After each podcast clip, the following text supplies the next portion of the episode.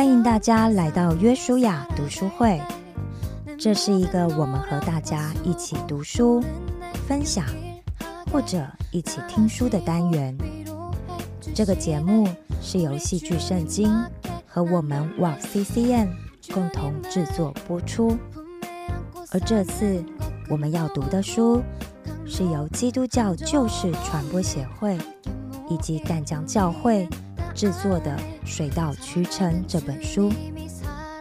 这本书是由廖年明以及张路德两位服侍者累积过去的辅导经历，集合了三十篇生命故事汇整而成。这里面的故事主角。最年轻的有十八岁，最年长的有六十六岁。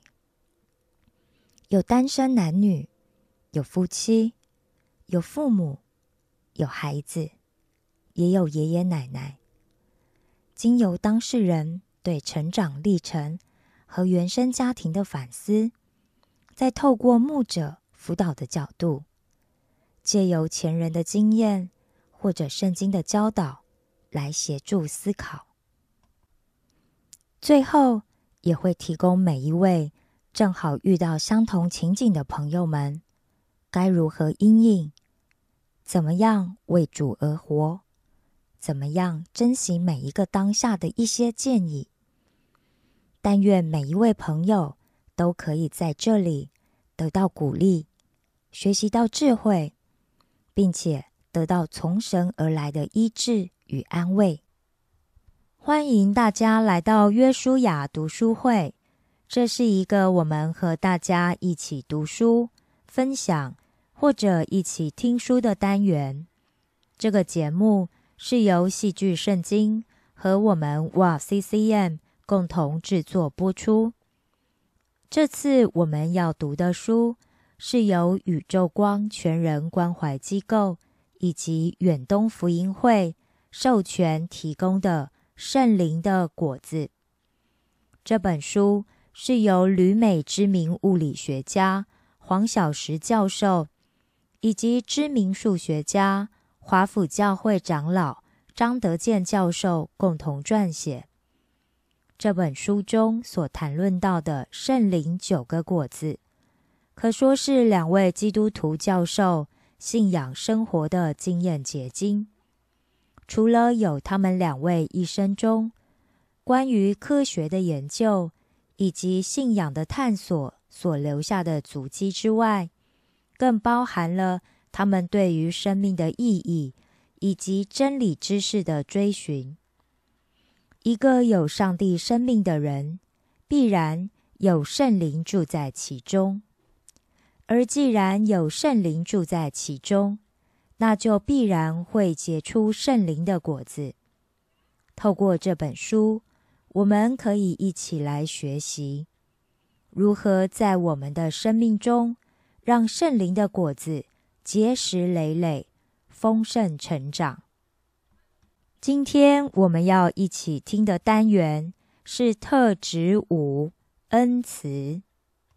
恩慈，撒加利亚书九章十七节。他的恩慈何等大，他的荣美何其盛。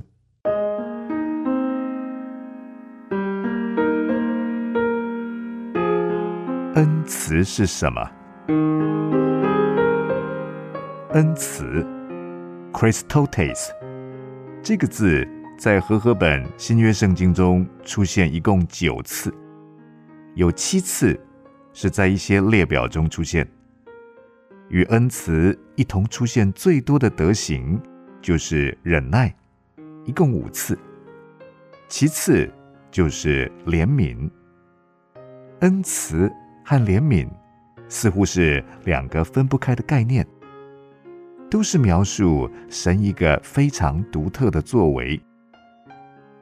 在钦定本的英文翻译中，约有一半的情形将恩慈这个希腊字。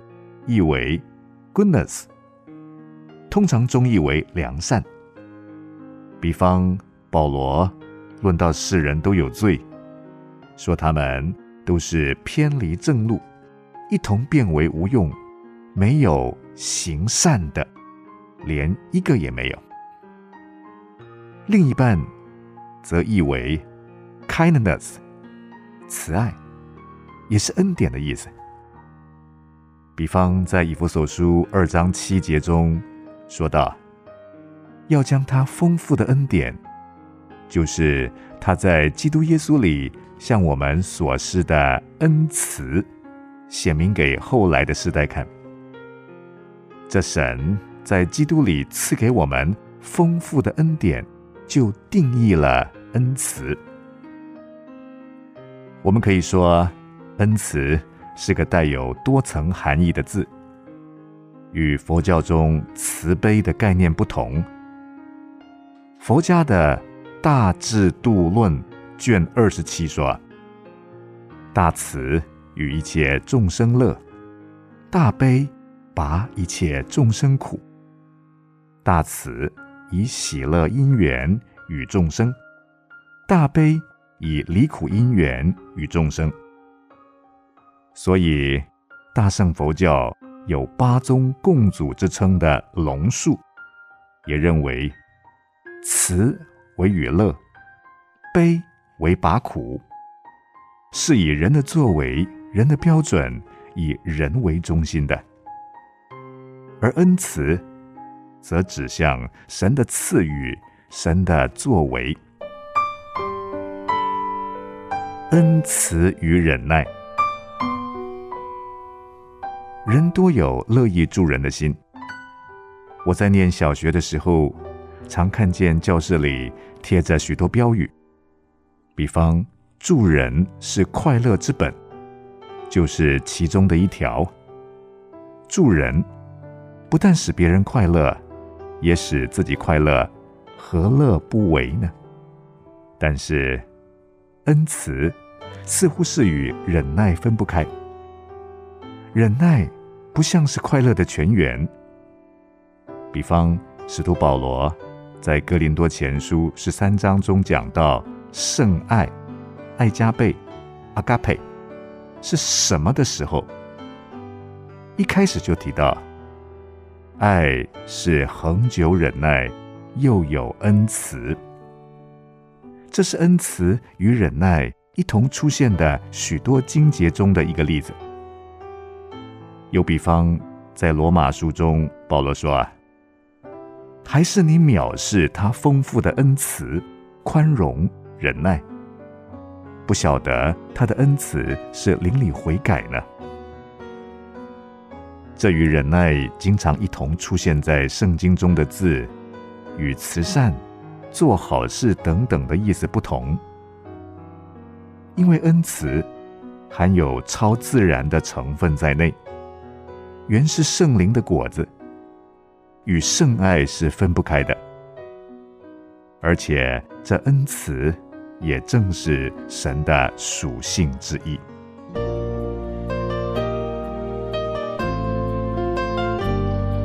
恩慈是神的属性。恩慈这两个字，在和合本旧约圣经中只出现两次。第一次是神耶和华，在他向摩西自我启示时，对摩西所说的：“我要显我一切的恩慈，在你面前经过，宣告我的名。我要恩待谁就恩待谁，要怜悯谁就怜悯谁。”这里的恩慈，英文本中多译为 “goodness”。说明这神的本性、恩典与怜悯都是出于他。在旧约中，唯一另外一处恩慈出现，是在撒加利亚书描述神说：“他的恩慈何等大，他的荣美何其盛。”这两处旧约经文的恩慈，都是用来形容神，而不用在人的身上。如果我们把恩慈的心缩减为慈心的话，这字都是动了慈心的意思。在圣经中只出现五次，都出现在新约圣经中，同时也都是用来形容主，或是主的比喻中代表神的那一位。比方像浪子的慈父，而从来不用来形容一个人的作为。此外，与恩慈关联第二多的字是怜悯。普林斯顿神学家 B.B. Warfield 曾说：“圣经形容耶稣最常用的字就是怜悯。”雅各书提及约伯的受苦。原是主所允许撒旦的。说到主是何等心疼，你们听见过约伯的忍耐，也知道主给他的结局。明显主是满心怜悯，大有慈悲。雅各说，主不只是怜悯，更是满心充满心肠怜悯。不但慈悲，而且是大有慈悲，因为这本是神允许约伯受苦的目的，还是出于主的恩慈。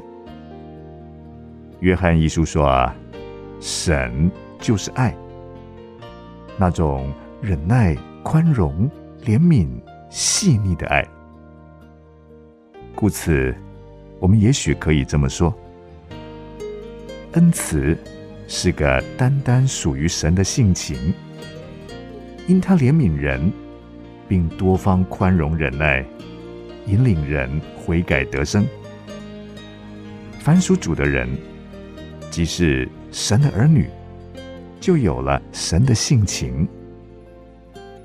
故此，保罗说啊：“你们既是神的选民，圣洁蒙爱的人，就要存。”原文作穿，怜悯、恩慈、谦虚、温柔、忍耐的心，与我们的主一样。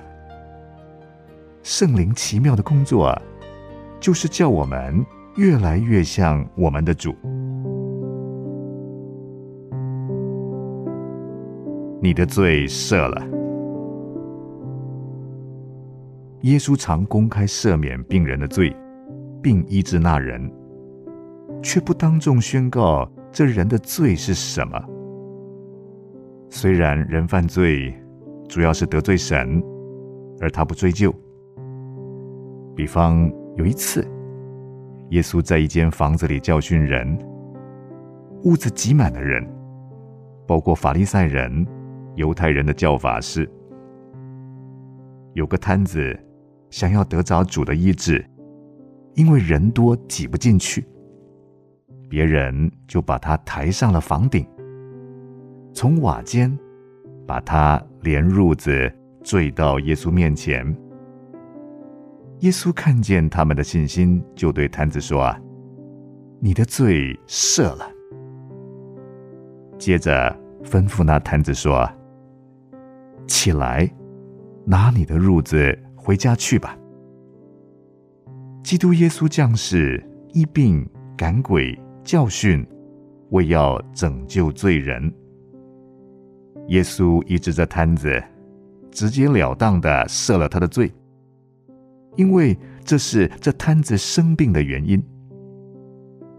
法利赛人心中议论，以为除了神，没有人有赦罪的权柄，所以耶稣要这摊子起来行走。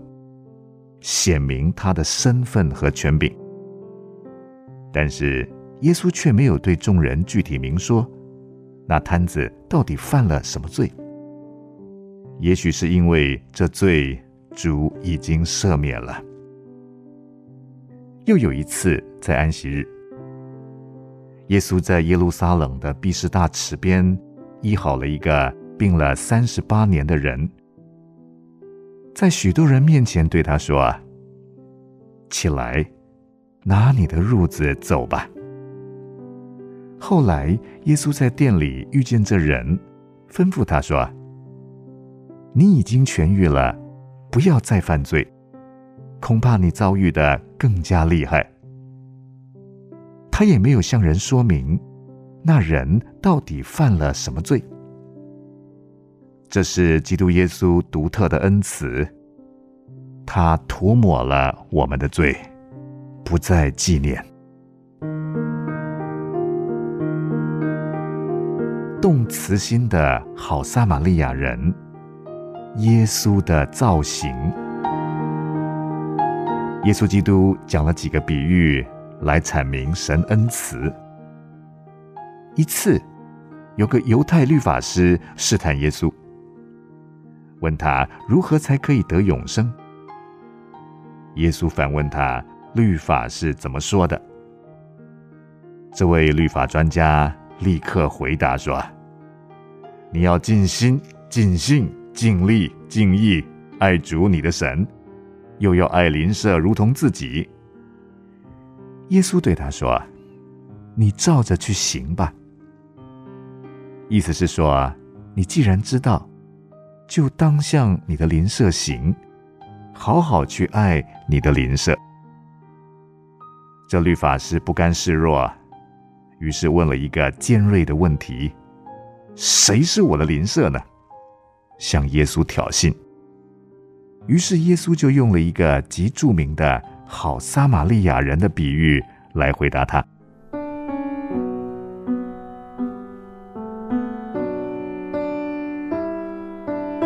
往下耶利哥的路上，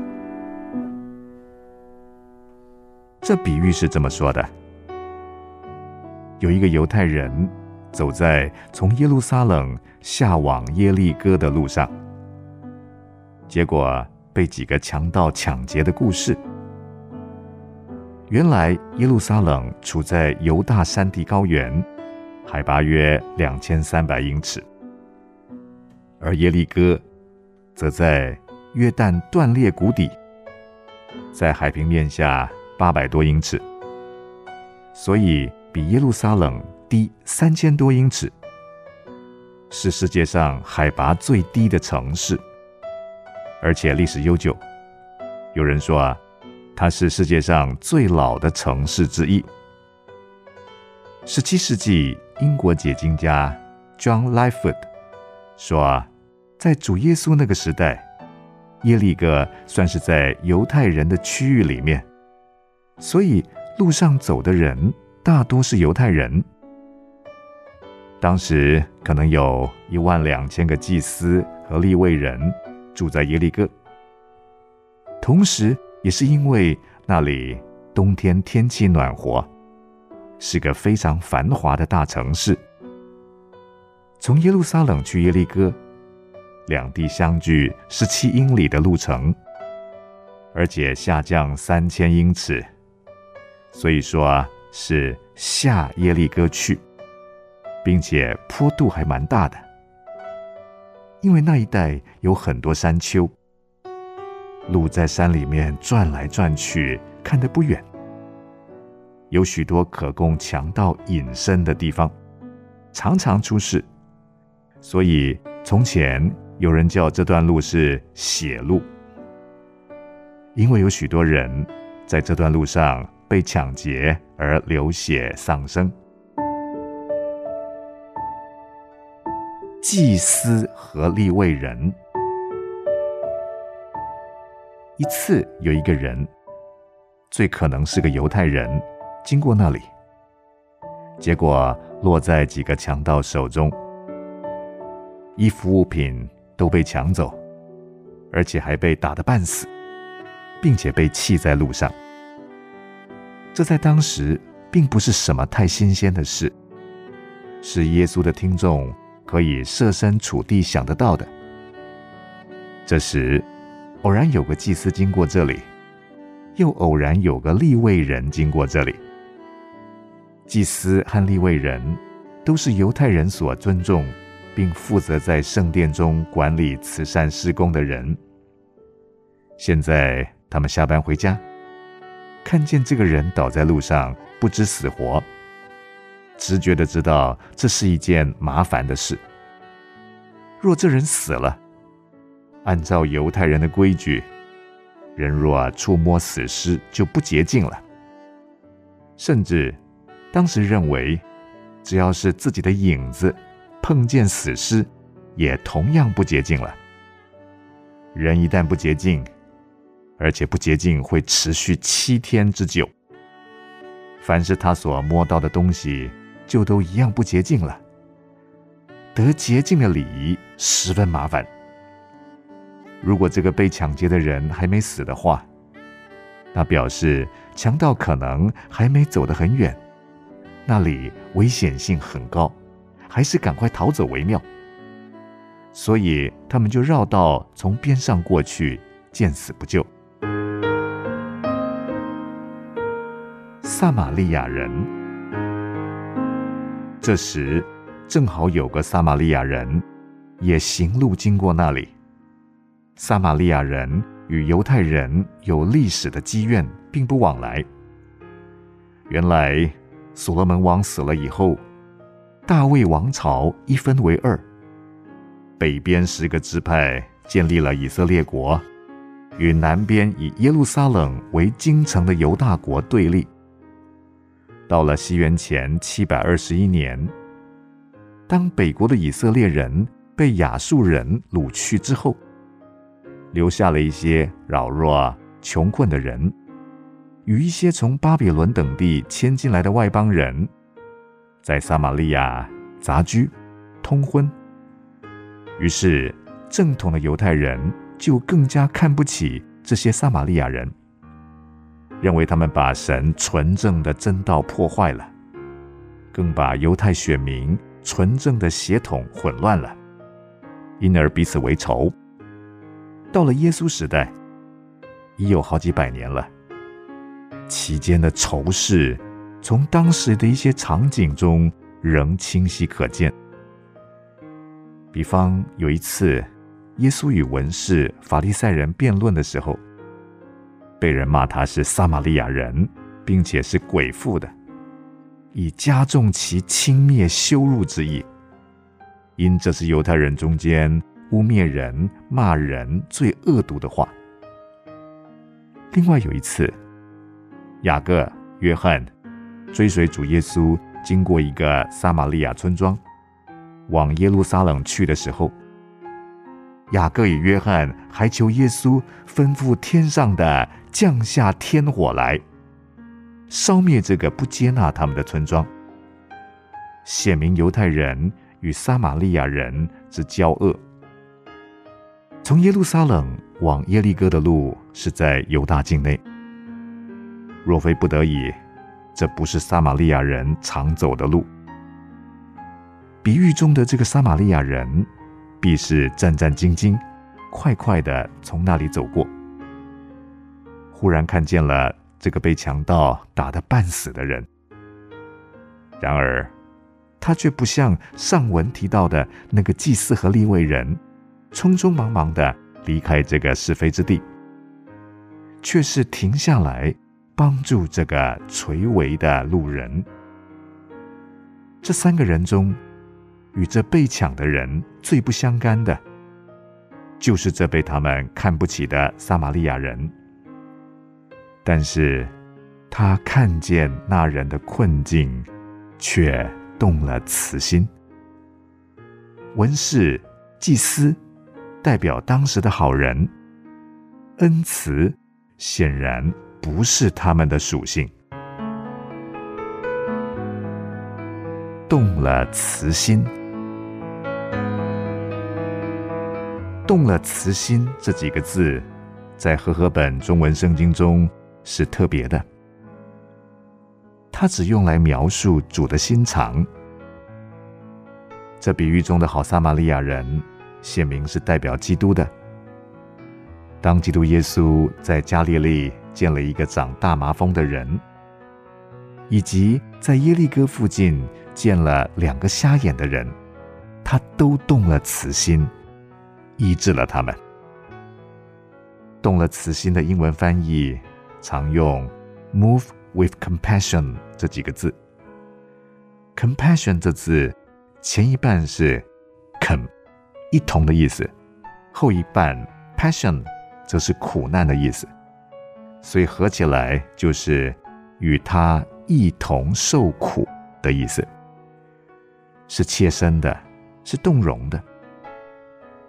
于是，这撒玛利亚人就下来帮助这垂死的人，用油和酒倒在他的伤处，包裹好了，扶他骑上自己的牲口，带到店里去照应他。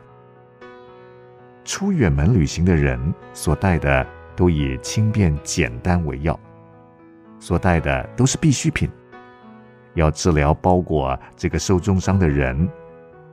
还要给他穿上自己所带的衣物、鞋子等等，必然会造成自己许多不便之处。更甚者，这撒玛利亚人还拿出二钱银子交给店主，请他代为照应这人，并说：“此外所费用的，我回来必还你。”有人说：“爱。”就是在别人的需要上看到自己的责任，听起来不是太罗曼蒂克，但是一种意志。爱不只是会动了慈心，更是有牺牲并付上代价的。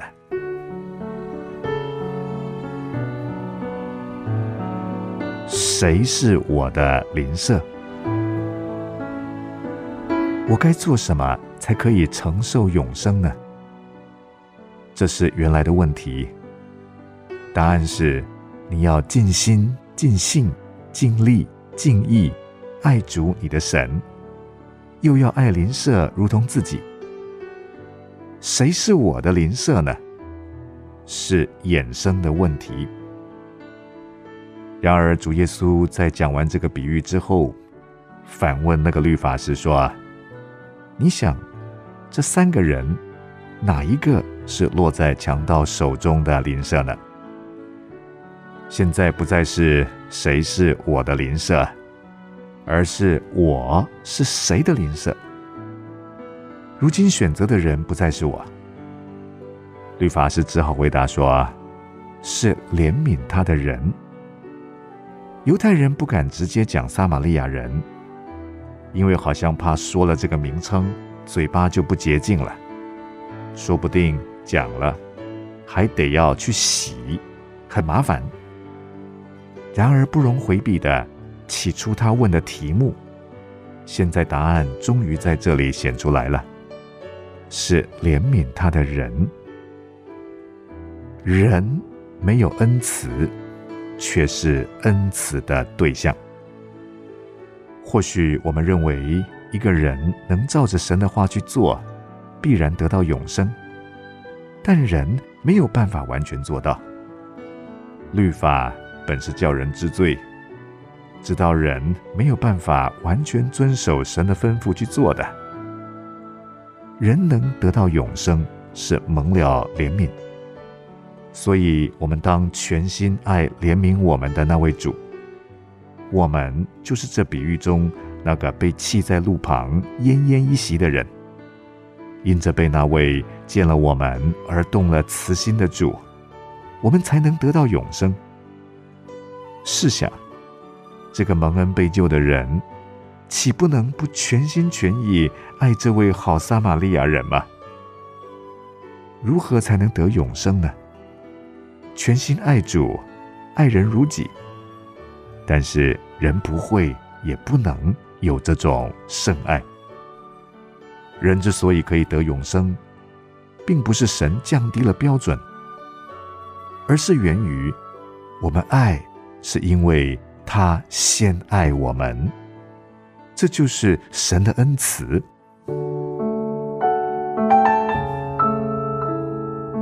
浪子的慈父。耶稣最有名的比喻，可能就是上述的好撒玛利亚人以及浪子回头的故事了。这两者都刻画出神的恩慈。笔者曾在二零一二年前往圣彼得堡的俄罗斯东宫博物馆参观，在荷兰画家林布兰所画的《浪子回头》巨作前。驻足许久。这是一幅长方形、高二点六米、宽两米、极为动人的油画。只见画中这位狼狈不堪的富家浪子，头发剃得很短。犹太人是不剃短发的，衣衫污秽褴褛，还掉了一只鞋子，无地自容的跪在他父亲的面前，而父亲双手搭在他的肩背上。满面慈祥的抱着他，旁边站着他的哥哥，不屑一顾的看着他。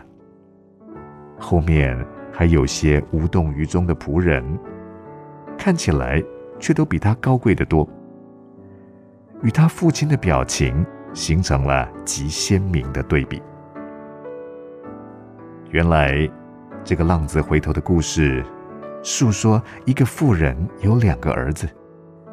小儿子等不及父亲过世，就想要拿他的遗产，闹着要分家业。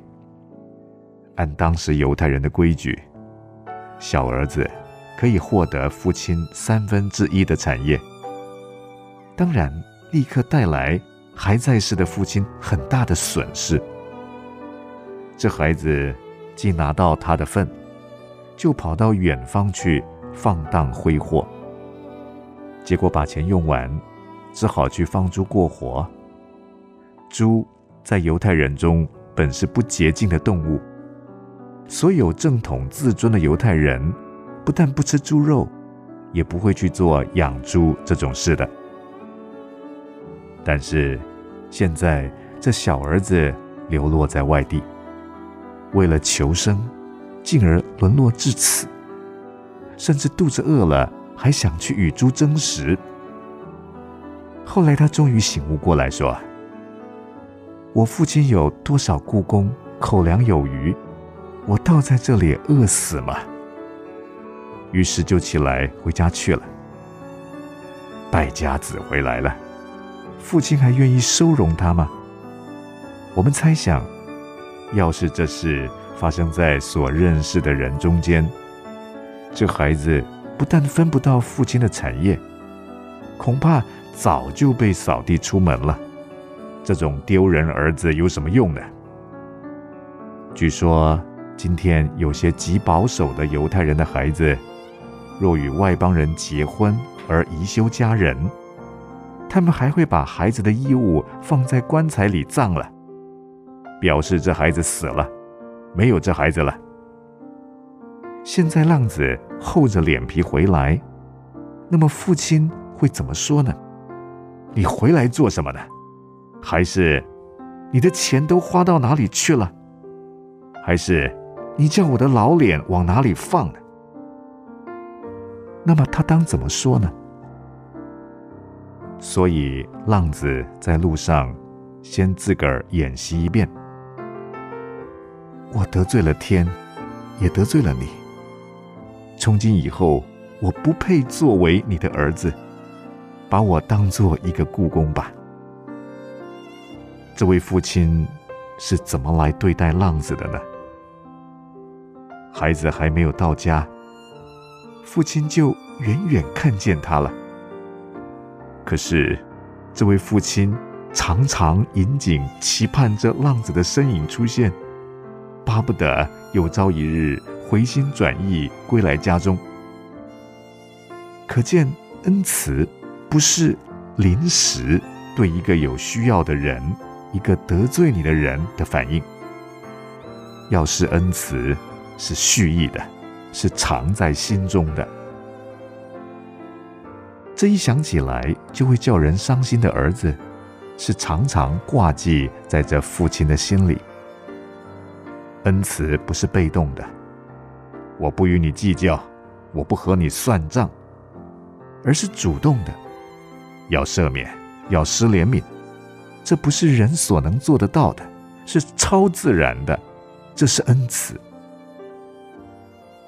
这浪子回家，原是想要找一个比与猪争食好一些的生活，哪想到他所练习的台词还没有讲完。他早已被他的慈父抱住，还连连亲他。这不是父亲们常做的事，并吩咐仆人说：“把那上好的袍子快拿出来给他穿上，把戒指戴在他的指头上，把鞋穿在他的脚上，把那肥牛犊牵来宰了，我们可以吃喝快乐。”父亲的欢迎是从心底打起的。是一切自意的人所不能想象也不能接受的。这种反应似乎是不合常理的。这父亲真是老糊涂了。小儿子已经把他的产业拿去，剩下的将来都是大儿子的。所以父亲宰牛犊庆祝，是宰大儿子将来可继承的遗产，当然不是他所情愿的。可见恩慈与我们常讲的慈善是截然不同的两件事。恩慈本来就有几分不可思议的成分在内。父亲所看到的是他这个儿子的死而复活、失而又得，不是大儿子眼中财产的得失。人是无价的，恩慈是。对人的爱，不配的人，恩慈含有恩典和慈爱的两部分。恩典是指蒙慈爱的人所不配得的，不然也就不是恩典了。慈爱是指一种细腻温柔的关爱。试想。那个在下耶利哥的路上被强盗打得半死、生死未卜、被弃在路旁的人，没有人认得。祭司、立位人都是当时所尊重的人，却都不愿在这强盗出没的是非之地久留。那么是什么使得一个与他有民族仇恨的撒玛利亚人？如此不计代价的来救助他呢？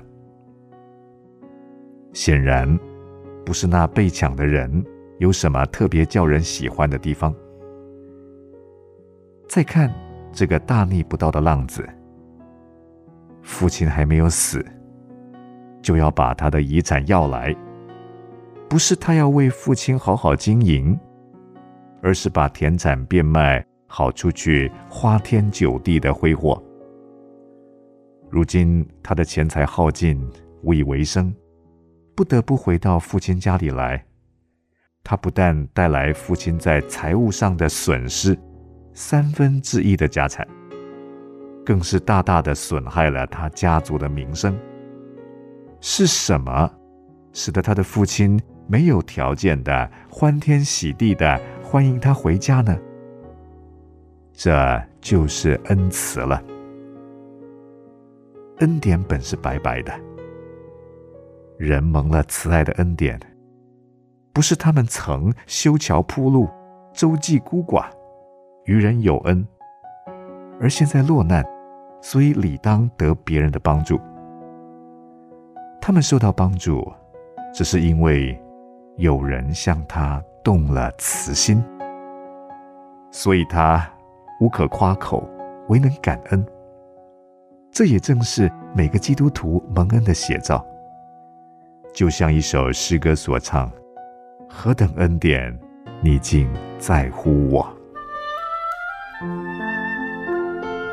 原谅，好撒玛利亚人所施的恩慈，是一个人看见另一个人有需要，不计代价的帮助那人；而浪子所蒙的恩慈有两个层次。他先蒙了赦免，他得罪父亲的地方，父亲不再计算，同时他又蒙了接纳之恩，恢复了儿子的名分，赐他戒指，重新住在父亲的爱中。亚沙龙得罪他父亲大卫，大卫好希望他回来，但是却有六年之久不召见他。完全的原谅是带着极大的代价。愿意原谅别人，就是愿意再一次接受伤害。第一次是无辜的受害者，第二次是自愿的受害者。为的是能施恩于加害的人。只有在接受着双倍的伤害，侵害者才能赦免。这种恩慈是超然的，是恩慈的高峰。人得罪了神，离开了神，糟蹋了神的恩典，以致沦落为罪的奴仆。于是，基督耶稣就是神的道成了肉身。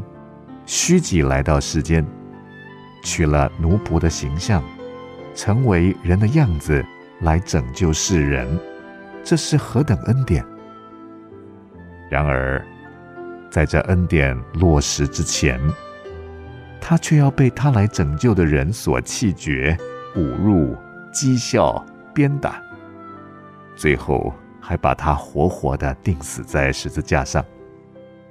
这位来拯救世人的主，最后孤孤单单的喊着：“我的神，我的神，你为什么离开我？”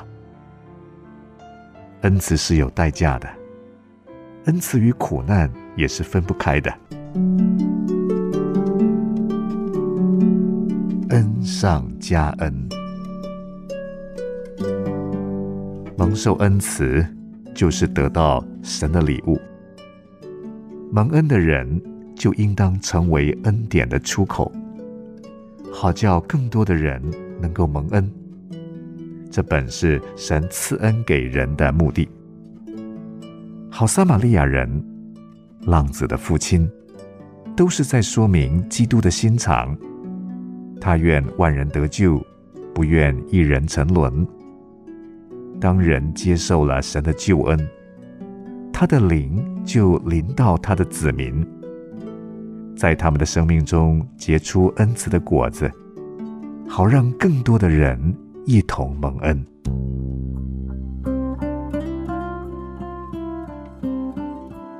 神学生考试，笔者在普林斯顿神学院担任访问学者的时候，听见一个耐人寻味的故事。一次在训练神学生讲道的课程，有二十位神学生指定讲《路加福音》十章二十五节到三十七节好撒玛利亚人的比喻，另外二十人则指定其他的经文。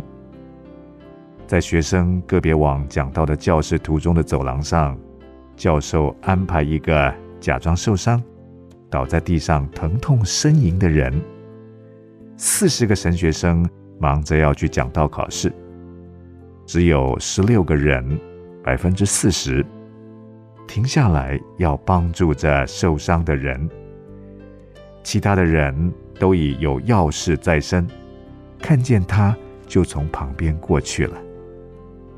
那些指定要讲好撒玛利亚人的学生，也似乎没有被自己的信息感动，没有特别要做个。好，撒玛利亚人，真正的考试不在讲台上。恩赐的操练，一，常常想到别人的需要。圣经教导我们，当不单顾自己的事，也当顾及别人的需要。不但常把自己不常用的东西送给需要的人。而更将别人的需要看在自己需要之上。二，学习以最好的动机理解别人，这就是爱人如己，不论断他人。别人做的不对，责备他是爱他，他受到责备可以改进，但是论断他是对他无益的。只是表扬了自己的好。论断是耶稣特别要门徒不去做的事。三，恩慈是神对待顶撞他的罪人所示的恩典和慈爱。我们当学习饶恕那得罪我们的敌人，并为他们祷告。恩慈本来就是含着施恩给不配得的人的意思。四，原谅忘恩的人。我们若对别人有什么恩惠，原不是为了要得别人感谢，不然，我对人的恩惠也不真是恩惠，而是一种交易了。五，接受别人给我们的好意和恩惠，让我们欠他。一次，耶稣在伯大尼坐席，有一个女人拿着一玉瓶至贵的真拿达香膏来。打破玉瓶，把膏浇在耶稣的头上。主耶稣并不阻止他，说他所做的是件美事。接受别人的恩惠，是让别人能做件美事。